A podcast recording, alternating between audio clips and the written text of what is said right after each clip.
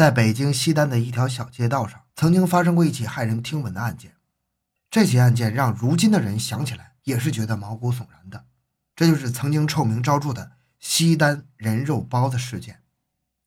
据说这件事情在公安机关处理之后，那条街道上的居民很长时间都不敢再吃包子了。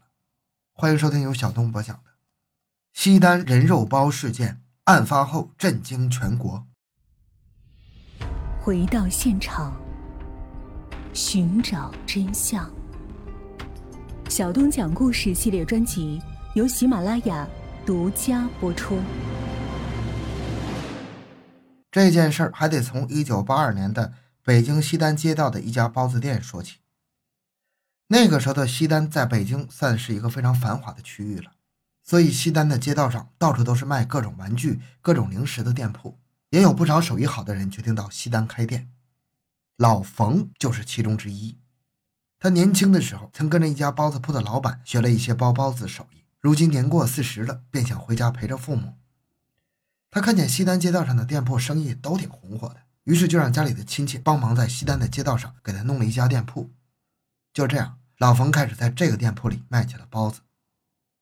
不过，虽然包子店开起来，但是店里的生意却一直没有好起来，因为老冯的性子比较急，所以当初学手艺的时候也并没有学得多认真。他的包子的皮和面和的一直都不怎么样，导致他做出来的包子包子皮总是发硬、发酸、碱味重。不过老冯也没想着要去改善一下和面的方法，因为老冯这个调包子馅的手艺是非常不错的，所以还愿意在他那儿买包子吃的人基本上都是冲着肉馅的味道去的。也是因为这样，即使生意没有火起来，但是勉强也能够度日。老冯就这样平淡的生活在这条街道上，日子过得也算安稳。直到一九八二年年初的时候，发生了一件改变老冯命运的事儿，而这件事情也是一切悲剧的开端。这天早上六点，老冯就起来准备当天要卖的包子，刚好这个时候有个人骑着自行车冲着他的包子铺就来了。这个人三十多岁，有点像个二流子。不过老冯不管那些，只问他你要点什么。然后这个人就说：“给我来四个肉包子。”老冯就连忙从案台上拿了四个肉包递给这个人，这个人接过包子就开始吃上了，但是咬了一口包子皮之后就吐了，然后把包子里面的馅儿给吃了，剩下的包子皮就扔到了垃圾桶里。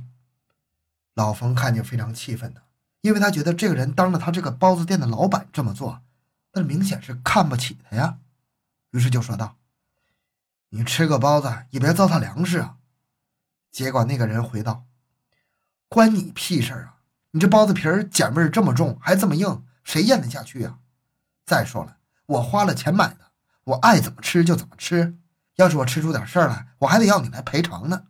老冯一听这话，当时就怒上心头了，抄起擀面杖就冲着这个人的后脑勺重重的一棍敲了下去。结果这个人当场就倒在地上，半天都没动弹。老冯看了看周围，天色还早，也没人看见，于是他就把这个人拖进了包子铺的里间，平时他弄包子馅的地方。想着等他醒过来了，他们再商量。现在不能耽误他生意。结果等到一天的包子都卖完了，晚上的时候，老冯才想起来那个被他打晕的人。他走到那个人的旁边，看他怎么还没醒，便试探着用手去试一下他的呼吸。结果发现这个人早就死了，尸体都凉透了。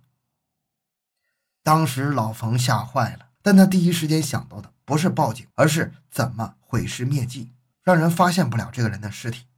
他想过用火烧，但是在这个街道上要用火烧一个人的尸体，显然是不够隐蔽的，很快就会被人发现。这个时候，他看到了他案板上平时用来剁肉馅的刀。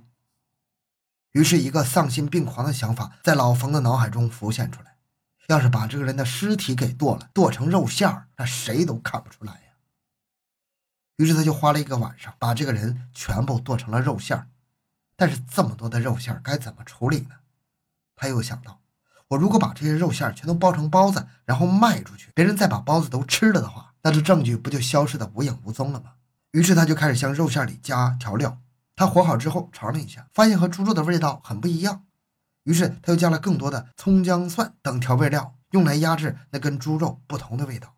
然后老冯又加班加点，把这些肉馅的一部分先做成了包子，打算在第二天进行售卖，看看是否会被人注意到。令老冯没有想到的是。这些包子居然比他往常所包的包子还要受欢迎。平常要卖一整天，他现在一个上午就卖完了。而且尝过这些包子的顾客还都说今天的包子特别好吃，要让他保持住。老冯心想，没想到用人肉来包包子还这么受欢迎，能让生意这么好，而且我还不用去买猪肉。调料虽然多加了些吧，但是成本比以前可是低了不少。眼见着手头上这些肉馅快要包完了，想要让生意继续红火下去的老冯就诞生了一个更加邪恶的想法：既然用人肉味道更好，成本还低。那我就不如再去弄个人来做馅料，于是他就开始物色周围的人群。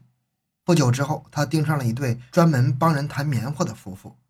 他打听过了，这对夫妇是外省来的，在这边没什么亲戚，平时也不怎么和人来往，所以就算是他们消失了，也很少有人能注意到。于是他就借着要找人弹棉花的理由，把这对夫妇骗到自己家里，然后杀害了，并将他们进行分尸，再选取尸块的一部分继续包包子。这个时候的老冯已经没有人性可言了，他成为了一个为了利益不择手段的恶魔。这种状态还持续了一段时间，直到有一天，老冯像往常一样向顾客们售卖着人肉做的包子。这天，他却迎来了一个特殊的顾客——田守本。田守本也是听身边人说这家包子铺的包子特别好吃，所以专门来买的。田守本在拿到包子之后，就迫不及待地准备尝尝。没想到这一口下去，他感觉到不对劲儿。田守本是附近的一家医院的医生，平时在医院里经常做一些解剖实验，而且就是解剖尸体。如今他在吃包子的时候就觉得有点不对劲儿，把他吓得不行，当即就把嘴里的包子肉吐了出来。随即他仔细观察这个包子，发现包子馅儿外面还挂着一层黄色的油膜，这令他感到非常奇怪。猪肉的脂肪是不会产生这种油膜的。这时他突然想到。平时解剖时看到人体的脂肪就是这样的，这个念头一经过他大脑，不禁让他不寒而栗，浑身发抖。正在这个时候，一个派出所的民警骑着自行车路过，于是田守本立马拦住这个民警，详细的跟他说了一下这个包子的肉馅不对劲儿，而且着重强调这里面好像是人肉。听完了田守本的讲述，这个警察小王也是神情肃穆啊。如果是真的是人肉的话，那这影响太恶劣了。就算不是人肉，死猫死狗也不行啊！凭着多年从业警察的经验，他感到这事儿不简单，马上迅速向上级汇报此事。而他的上级又带着他来到市局，进一步做汇报。市局接待他们的人叫老梁，是一位经验丰富的老警察。听闻此事之后，他当即派人拿了样品进行检测。因为当时的设备不是很先进，直到第二天中午，检测结果才出来。那张化验单上清清楚楚地写着。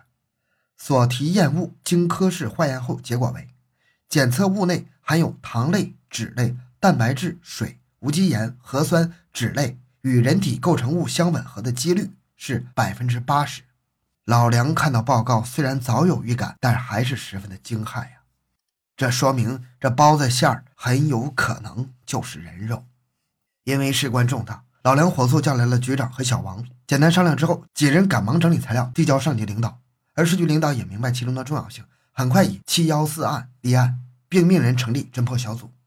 就在警方在包子铺附近蹲点的时候，他们意外地发现，近来生意很好的包子铺竟然暂停营业了。这让警方心头一紧，莫不是他听到什么风吹草动躲起来了？不应该呀，因为警方的行动很迅速啊，而且非常保密。就在众人焦急的等待中，夕阳西下，包子铺老板老冯回来了。不过他并不是一个人回来的。还有一个陌生人和他一同进了包子铺，专案组成员对视一眼，神情十分凝重啊。这个突然间出现的人，不是同伙，就是下一个受害者。为了不打草惊蛇，老梁让人先堵住包子铺周围的各个路口，决定将抓捕活动延迟到晚上。夜深人静，抓捕小组在等待一个合适的时机。